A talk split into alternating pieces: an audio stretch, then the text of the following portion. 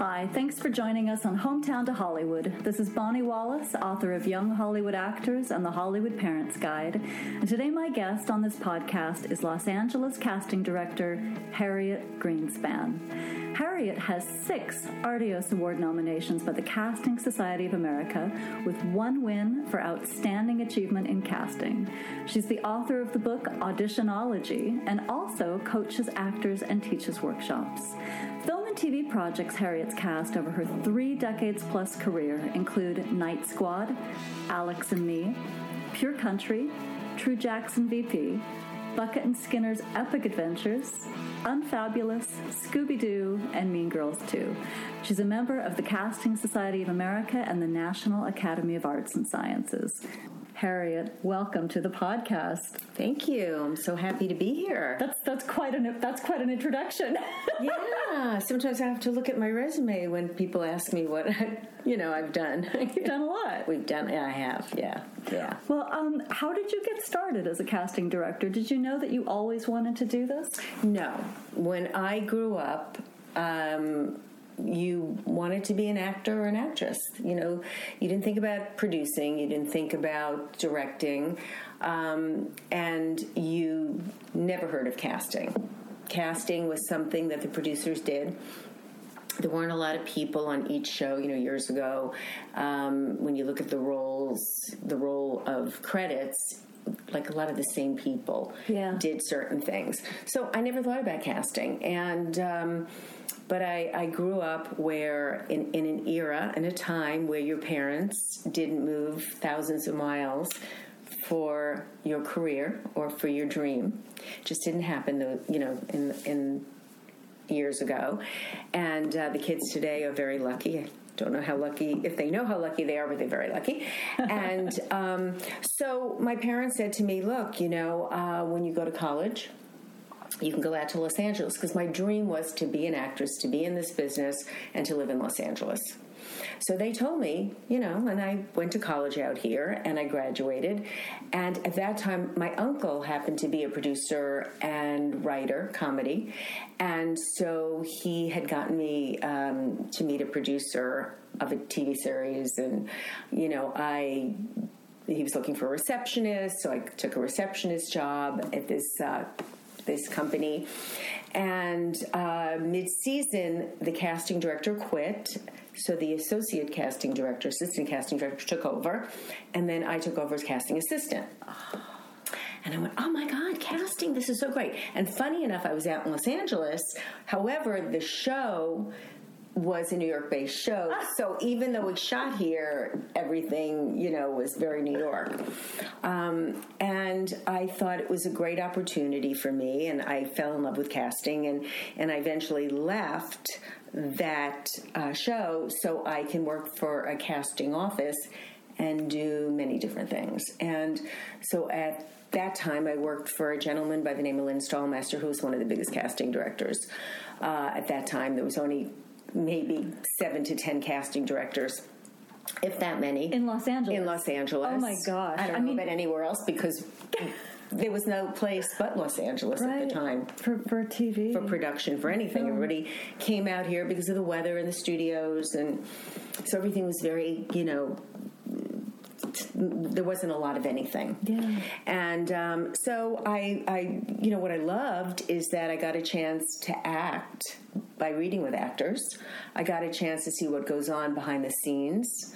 Um, and I realized, you know, I don't want to act. I love uh, finding out about casting and meeting all these wonderful actors and actresses. And um, it was just very different for me. And, uh, you know, from Queens, I was born in Queens, and, you know, you know, part of my dream came true. Yeah, I was going to say, it sounds like your dream actually came true because yeah, you're in the industry yeah, in yeah, Los Angeles, yeah, and in the, the sunshine here. Exactly. And, you know, I think that most people, when they first start, want it to be an actor. And a lot of, if you notice today, a lot of the actors have turned into directors as well, producers, writers, so, you know, you can do many things today. Well, the, the fact is, there's a lot more creative control if yes. you're not the actor. Yes. Yes, yes. For some of us, that's a really attractive thing. Exactly, exactly. so yeah, and more more creative control mm-hmm. of your own life. Yes, um, which we all need. We do. It helps. Mm-hmm. Can you describe what you do exactly as a casting director? Even now, you know, mm-hmm. you talked about how nobody thought about casting directors when you first started. Even now, I think there's a lot of mystique around it, a lot well, of confusion. It's changed a lot over the years. I mean, the last 30 years. Um, you know, today, I mean, you know, obviously. Um, there's there's as there was years ago there's TV there's film um, I do primarily t- primarily TV and film I don't do theater but um, what we do basically is get a script like we've always gotten. Uh, we read the script and we have some of our ideas of who might be right for the role as we read it and read the words. Um, we sit down with our producer director and you know talk about uh, you know what they're looking for just to make sure we're all on the same page um, with movies, it's more the director that has, you know, say.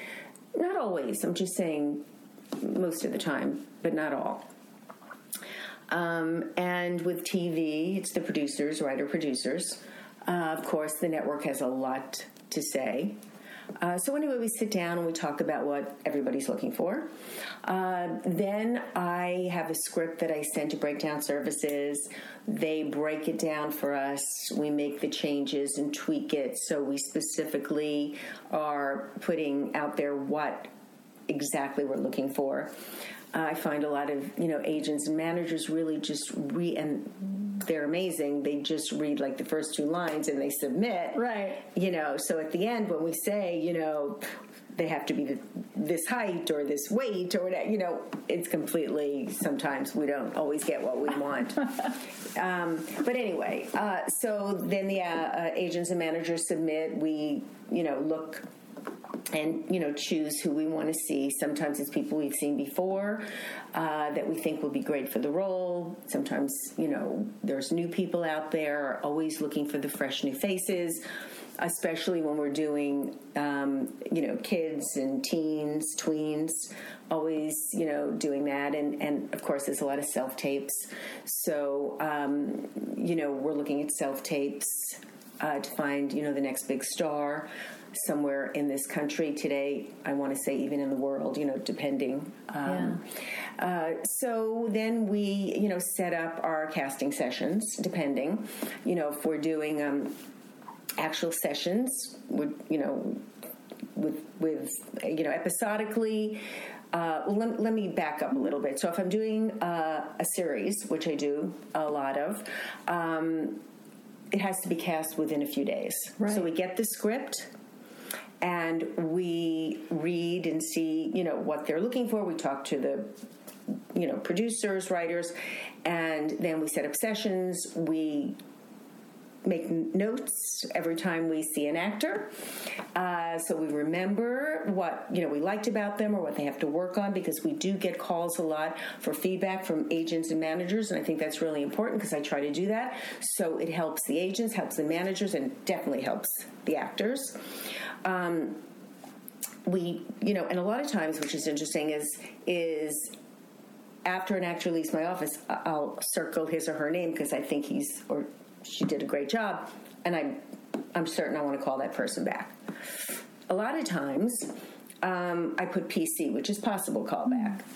At the end of the session, at the end of the day, I you know tape everybody, so I look at my whole session. And sometimes the people that I was sure I wanted to call back, I may not want to call back anymore because people look differently to me on tape.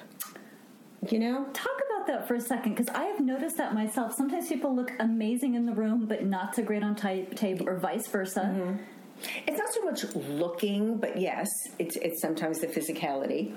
But just you know, if you're doing a comedy, let's say, and you want to laugh, so you know, maybe it was funny in the room, but you want to laugh later on after you're seeing so many people doing the same thing. It's almost like, you know, seeing 100 people doing the same scene, it, it becomes less funny the more you see it. Right. So you still want to somebody to still make you laugh at the end of the day after seeing so many people doing the same thing. Yeah, yeah.